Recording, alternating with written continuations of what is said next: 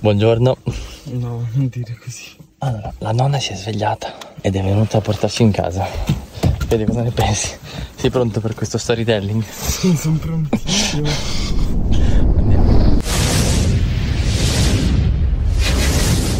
Non so se vostra nonna vi abbia mai chiuso fuori casa di notte costringendovi di fatto a dover dormire in macchina, ma vi assicuro che non è esattamente il massimo della vita, soprattutto dopo un'intera giornata di interviste insieme a Giacomo Oakman e dopo centinaia di chilometri percorsi per raggiungere Verona e poi Marostica e infine Crespino. Vabbè, comunque un po' è stata colpa mia perché mi sono trattenuto fino a tardi a casa di The Sun per parlare dell'uso delle bestemmie in Veneto e non solo ed è stato talmente bello che il tempo è volato così arrivo a casa di mia nonna a notte fonda e la porta è chiusa. Ma inaspettatamente, alle 5 di mattina, nonna si sveglia, mi vede addormentato in macchina e ovviamente sveglia pure me.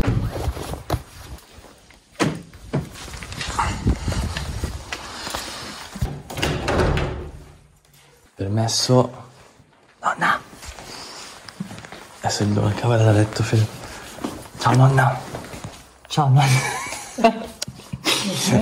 E tanto così? Ma sì, sì, sì, sì. Ma meglio, così mi ho dormito un pochino. Eh? Ciao nonna, posso darti un bacio? ciao, ciao, ciao, ciao, ciao, ciao. Ah, questo sembra il bambino Gesù. Eh, Vieni qua, vieni in cucina che sta bene.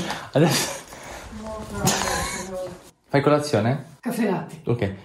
Eh, possiamo andare a letto su, a dormire un pochino? Come? Possiamo andare a, a dormire in un posto, sì. Eh, adesso bevi la roba calda, poi a letto. Siediti, caro, siediti. Mi ha detto mi sono dormendo. Vabbè, proviamo a dormire ancora un po', anche perché il risveglio di prima è stato un po' brusco, diciamo. Federico in realtà sta già praticamente dormendo in piedi e crolla ancora prima di toccare il letto. Io invece ormai mi ero svegliato. Provo anche a mettermi sotto le coperte, ma mh, non c'è verso di prendere sonno e la mia testa non riesce a smetterla di pensare alla serata con le salme.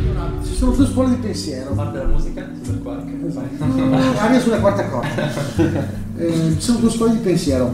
Una eh, dice questo, deriva da- addirittura dal paganesimo, ok? Perché noi qui siamo coltivatori fondamentalmente.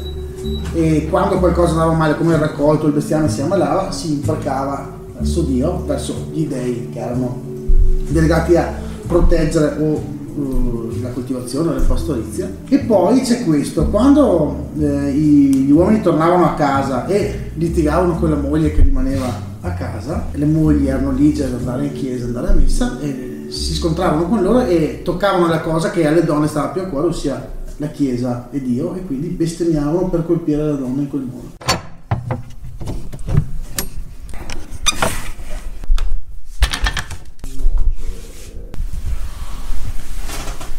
Buongiorno. Siamo in Italia. Fresco con un fiorellino di campo appena raccolto. Ottimo. Ci rimettiamo in piedi e ci prepariamo per partire perché io devo essere a Busto Arsizio in tempo per celebrare la messa delle 11.30. Faccio di fretta, ma ovviamente nonna non può lasciarmi andare via senza darmi almeno qualche chilo di cibo, perché si sa, i veneti sono i terroni del Allora, nord. la nonna ha fatto la marmellata di fichi. Buona. Uno te e uno Federico. Questa è i sughi. Li ho mangiati L'uva, fragola. Roba buonissima. Questi qui infatti hanno scorso. Ma questo cos'è questo però? Questo è? Susine. Eh? Susine. Le susine Questa è una, una marmellata che tu non l'hai mai mangiata. No, infatti non l'ho mai mangiata.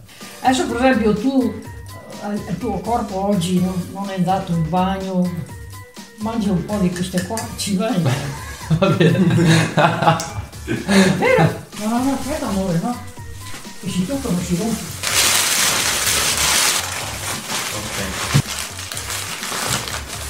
Grazie. Allora ti do un altro. Amore, io non posso Ah, mangiare il formaggio. No, questo è di pecora, leggi su che c'è scritto. E oggi c'è il pane a casa mangiare, c'è il pane, voi... No, pane non lo mangio mai, mamma. Perché non mangi mai il pane? cara? Guarda che il pane è la prima scuola della vita. Eh, lo so, ma non faccio fatica a mangiarlo. Anche lui da piccolino mangiava mica mai pane. E il pane mica umile come lo voglio. E voi non non- Dai, dammi una, la mangio. Se ti abitui quando metti in tavola che mangi. No, no, va bene, la mangio, prometto che la mangio. Io sono pigro, sono pigro. Metti in tavola quando mangi e prendi, quando tagli una fettina, anche alla mattina quando fai la colazione, adesso che non la tua marmellata, Sì. ti taglio tre fettine, le spalmi, poi te le a te tocci nel latte, quello che caffè, quello che prendi te. E, lo- e mangi anche pane. E questa non è insistenza, ma affetto. Diceva Baden Powell, fondatore Scout, di scout. che eh, l'imprecazione e il linguaggio scurrile è segno di mancanza di controllo da parte del ragazzo. Da oggi io dirò. Così come chi, così come chi sputa per terra continuamente. Tutti saliviamo, però gli animali sputano, non lo so, no- noi abbiamo la possibilità di controllare questa cosa. Se tu lo fai vuol dire che non sei capace di controllarti. Noi abbiamo la possibilità di gestire il nostro linguaggio e di, di ordinare i pensieri. Se tu cacci fuori bestemmie come se fossero le, le, le- le- Segni di, per- di Eh, interruzione, quelli perché quelli. Vuol dire che non ti, non ti sai controllare. Come tutto, e c'è una forma di schiavitù e una forma di libertà, dipende da quello che una persona vuole decidere, perché anche se viviamo in un contesto che utilizza la bestemmia come un intercalare, come diceva Lemma, è un segnale anche di grande schiavitù non riuscire a liberarsi da un linguaggio che ci rende rozzi, ignoranti e penso che nessuno voglia. Questo nella sua vita, tutti desideriamo poterci interfacciare gli uni gli altri eh, con dignità, con rispetto ed è molto più bello riuscire a scegliere le proprie parole, mentre spesso, ecco quello che vediamo, come in altri aspetti della vita, moltissimi altri, c'è una schiavitù anche nel linguaggio, perché lo abbiamo sentito, perché ci, ci sentiamo dentro a un gruppo, dentro a, a qualche cosa e allora bestemmiamo, ma quella è schiavitù, non è libertà. Ma prima di montare in macchina per ripartire, non ho resistito al richiamo della terra perché lì ho trascorso gran parte della mia infanzia. Sì, ma vado sulle mattonelle. Che va? Io sono cresciuto qua. Cioè, non qua dentro, eh. Dico, durante la mia infanzia venivo qua. Qua c'erano le galline. Io aiutavo mia nonna a dare da mangiare alle galline. Poi anche a farle diventare cibo da mangiare per noi. Qua c'erano i tacchini. Là c'erano le faraone. Là. Oh madonna mia. Adesso arrivo, adesso arrivo amore. Chi è che è lì? Le galline. Oh mamma. La campagna di nonna è un posto meraviglioso. Qui ho imparato moltissime cose che tutti i bambini dovrebbero poter imparare. A zappare l'orto, a dar da mangiare ai conigli, a fare la passata di pomodoro e altre cose che non ti insegnano a scuola, ma devo ammetterlo, forse sono proprio quelle che ti formano di più. Ed è difficile ammetterlo. È difficilissimo metterlo, Infatti, quando uno è dipendente da qualcosa è difficile. Sì, però se uno non ammetterlo. se ne rende conto ancora peggio. Infatti tu vedrai- a noi far rendere conto alla persona che sta sbagliando che deve liberarsi. Appena un tossicodipendente, un tossico o qualcuno che è dipendente da qualcosa si rende conto del suo problema, è lì che inizia la liberazione. Però ci, vogliono, ci vuole anche un contesto che ti aiuti a capirle queste cose qua. Se tutti fanno le stesse cose non ti libererai mai. Poi se noi oggi diciamo che è una scelta di libertà o di schiavitù, ovviamente se domani tu fai un video dicendo queste cose, sotto ci saranno centinaia di commenti dove ti dicono no, io scelgo di bestemmiare perché la rabbia, ma se ci guardiamo dentro, guardiamo dentro il nostro cuore, scopriremo che è molto più bello ed edificante utilizzare parole vitali, luminose. Ma io nel momento in cui ho smesso di essere super miscredente, smesso di bestemmiare e ho iniziato a riprendere la, la via del Signore, pensavo che sarebbe stata una roba che mi avrebbe appesantito, ma in realtà mi ha proprio liberato, cioè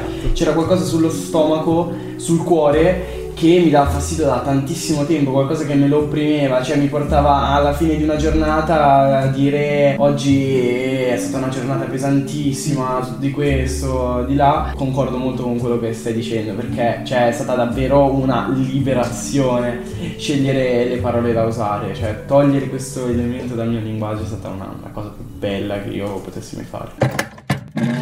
Mi dispiace, ma non c'è veramente più tempo neanche per la nostalgia. Devo tornare a Busto e sono in ritardo, quindi saluto la nonna, salgo in macchina e via. Vedi per cosa, sempre robe calde, ricorda. Che le robe fredde ti viene eh, un raffreddore o a tosse. Lo so che avrei voluto intervistare pure mia nonna sul tema delle bestemmie, ma direi che quello che ho sentito durante questi due giorni in Veneto è più che sufficiente.